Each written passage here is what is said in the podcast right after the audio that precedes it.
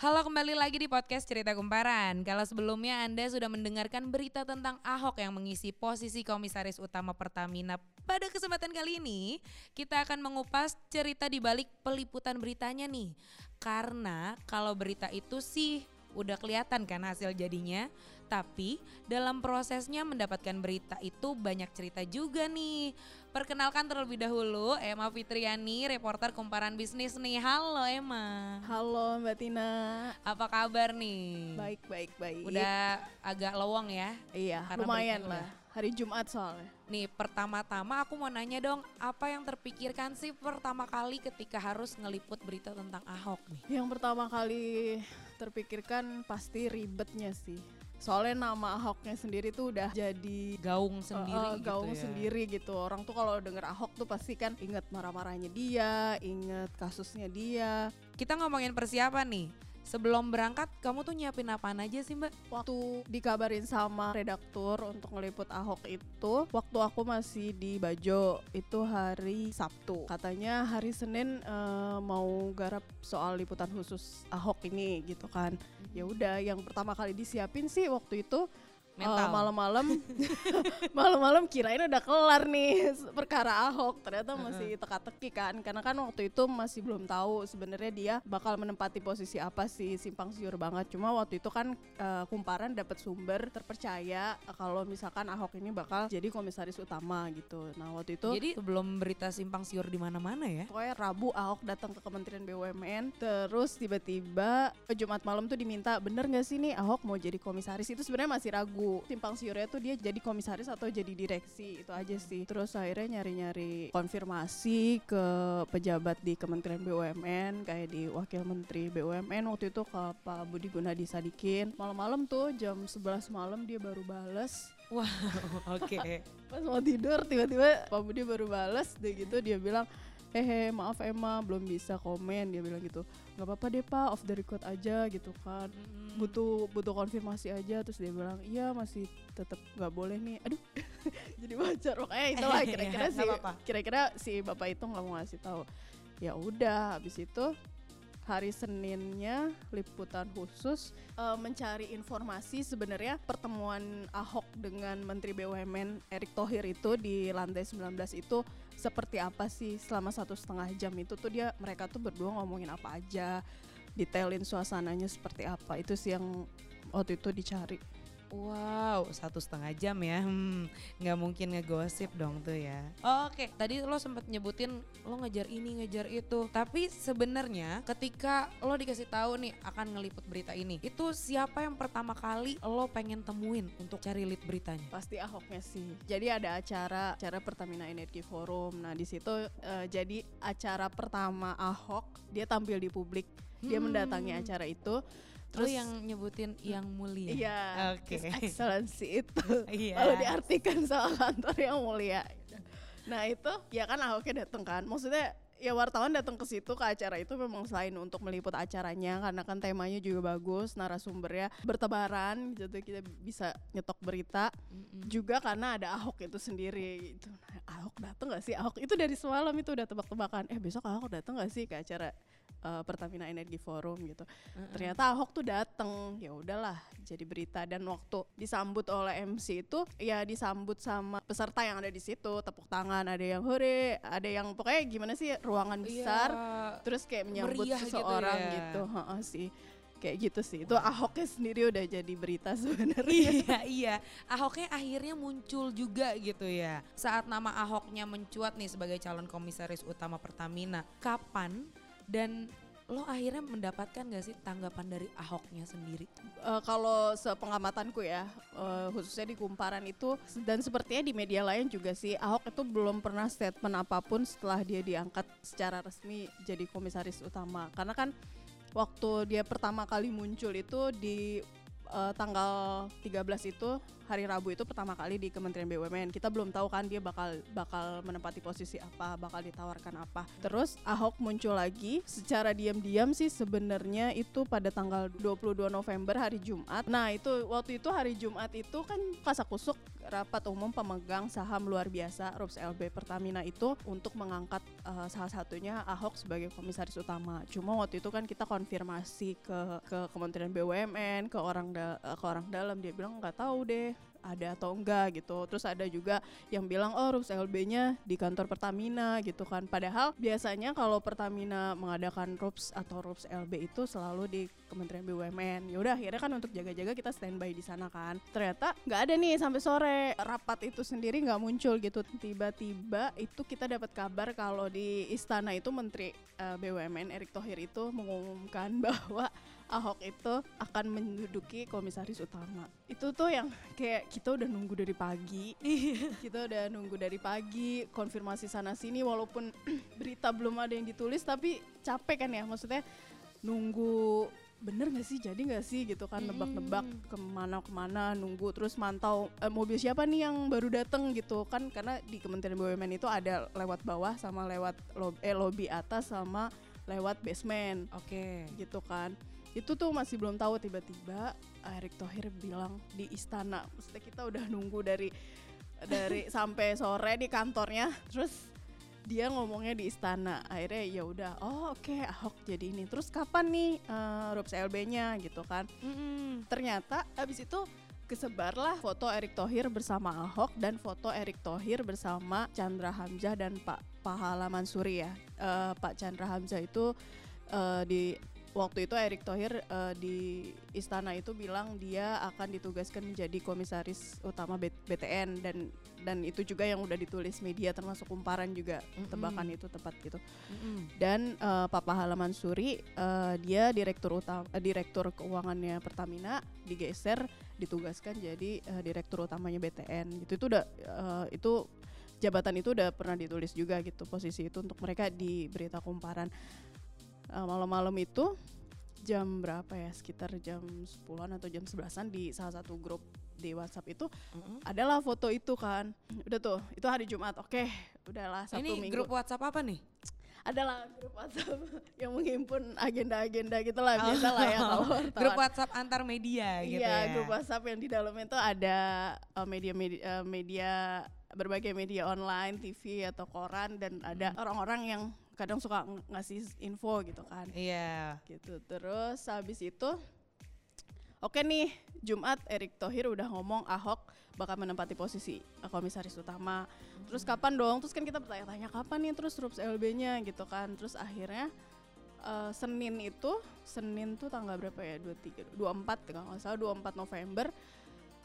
Kita standby dong dari pagi, dari jam 8 tuh bahkan TV tuh udah uh, standby kalau nggak salah setengah delapan. Wow, wow. Ada salah satu TV, ada salah satu TV nasional yang dia tuh sampai bawa apa? Apa sih yang kayak parabolanya itu ya oh, untuk siaran iya. langsung itu kita yang wuh gitu oh. karena Ahoknya sendiri tuh jadi berita gitu itu hmm. salah satu TV tuh sampai ada mobilnya di situ. Jadi ada dua mobil dia. Terus akhirnya kita uh, nunggu di situ sambil sambil nyari-nyari informasi juga. Jadi nggak sini sebenarnya Ahok uh, ke sini gitu untuk Rups LB. Waktu itu hmm. pema, uh, keyakinan kita dia tuh masih Rups LB gitu kan. Belum diputusin gitu, belum belum resmi gitu. Ternyata tapi ada yang bilang juga uh, informasi yang kumparan dapat dapat itu kalau agenda hari Senin itu adalah penyerahan surat keputusan Menteri BUMN. Jadi Rups LB-nya tuh udah dan kayaknya Rups LB-nya itu terjadi di hari Jumat yang kita nungguin sampai sore.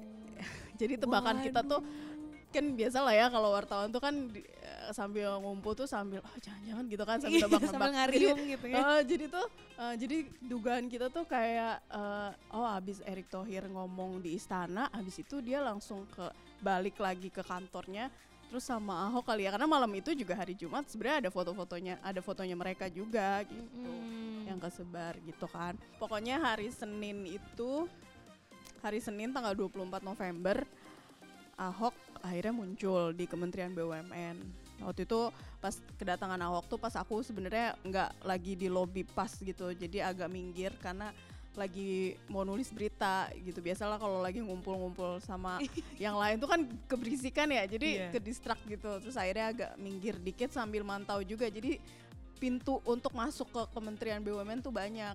Ada ada pintu lobi utama ada pintu di sebelah lobi itu ada deket eh, bank BNI itu cuma kan kita kalau mau ngelihat ke sini agak ah, harus gerak dikit gitu ya. Iya. jadi aku ke ke situ sambil nulis berita sambil mantau di pintu itu bakal ada eh, apa eh, orang yang datang gak gitu orang penting yang datang siapa tahu kita kebobolan gitu. Ternyata dia ternyata Ahok lewat situ kan nggak tahu juga. Heeh. tuh akhirnya pas eh, lagi diri agak eh, ke sana ke pintu itu tiba-tiba ngerubung tuh wartawan. Ada siapa? siapa? Heeh, Oh. waduh. Oh ternyata Ahok. Itu beneran Ahoknya sendiri tuh nggak kelihatan.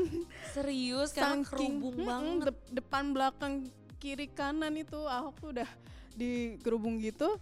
Terus gimana dong cara lo biar dapet gitu? udah gitu kan gue kan nggak tinggi ya maksudnya Iya. pendek kan terus anak-anak TV kan udah pada ribet gitu lah. Ya tapi tetap dapat sih untungnya yang penting foto dulu sih.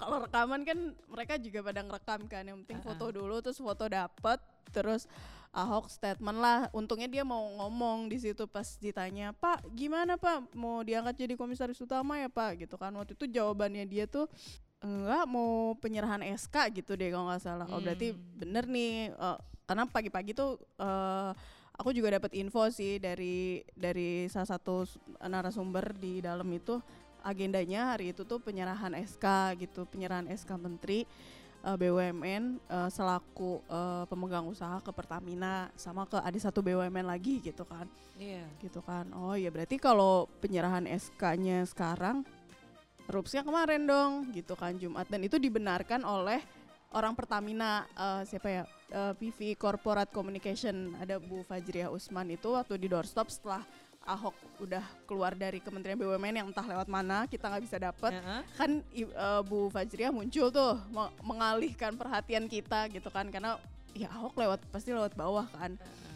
Lewat basement ya. lewat basement Heeh. yang kita nggak bisa masuk lewat situ karena udah dijagain satpam akhirnya waktu itu kan si Bu Fajra itu bilang rupsnya udah da- tanggal 22 ya kan bener kan? Berarti Iya, hari Jumat itu. itu ya. iya selalu gitu selalu se sepengalamanku di Kumparan selama dua tahun ini yang yang emang kebetulan di seringnya tuh suruh liputan BUMN Kementerian BUMN itu eh, Jumat itu tuh jadi hari keramat gitu untuk eh, pergantian direksi terutama direksi eh, dari eh, perusahaan-perusahaan strategis kayak Pertamina, PLN, terus Garuda, Inalum itu kan yang yang yang besar ya, BUMN besar yang strategis gitu.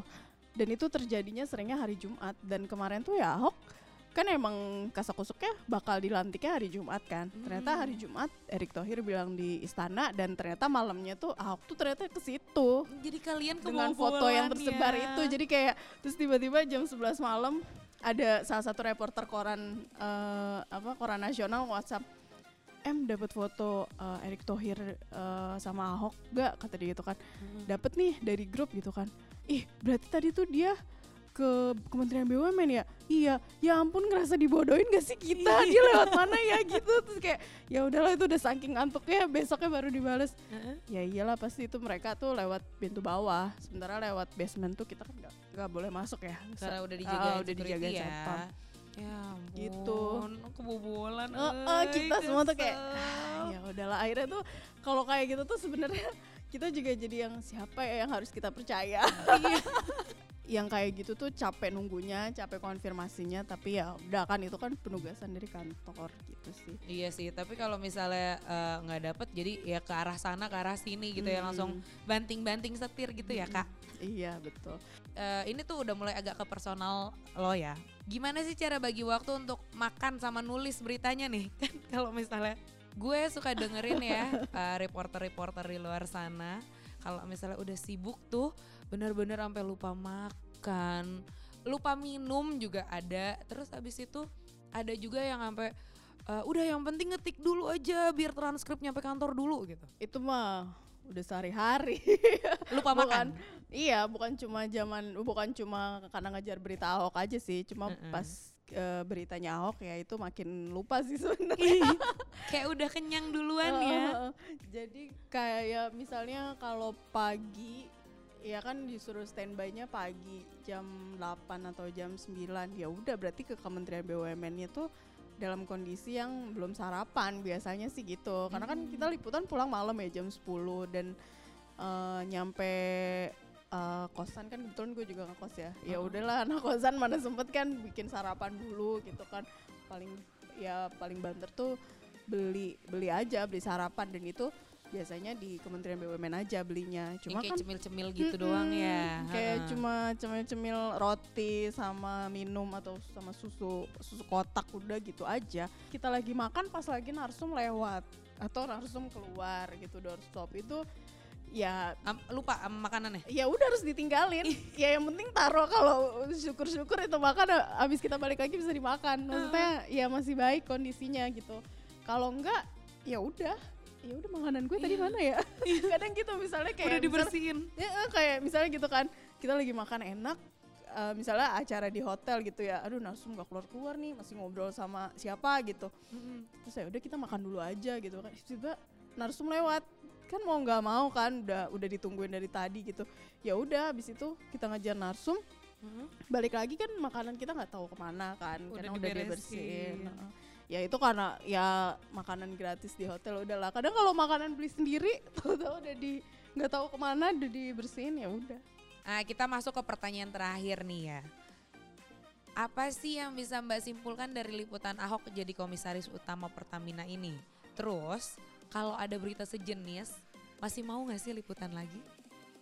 ya yang bisa disimpulkan dari Ahok zaman dia jadi apa ja- pejabat DKI ya gubernur terakhir kan gubernur DKI Jakarta sama dia eh, jadi komisaris utama. Kelihatannya sih emang waktu dia mimpin Jakarta itu kan terutama waktu dia masih jadi wakil gubernur ya mendampingi eh, Pak Joko Widodo itu kan ya kita tahu lah ya waktu pas kemarin sih ya dia tetap ada jawaban-jawaban nyeleneh sih Eh, kayak waktu itu ditanya sama wartawan Pak gimana Pak penolakan dari Serikat Pekerja Pertamina terhadap Bapak yang mau jadi komisaris utama Terus dia jawab ya mereka kan belum kenal sama saya. Saya tuh lulusan S3 eh, Makobrimob gitu kan. Iya. Maksudnya itu kan kayak ih ngelit banget nih omongannya gitu kan.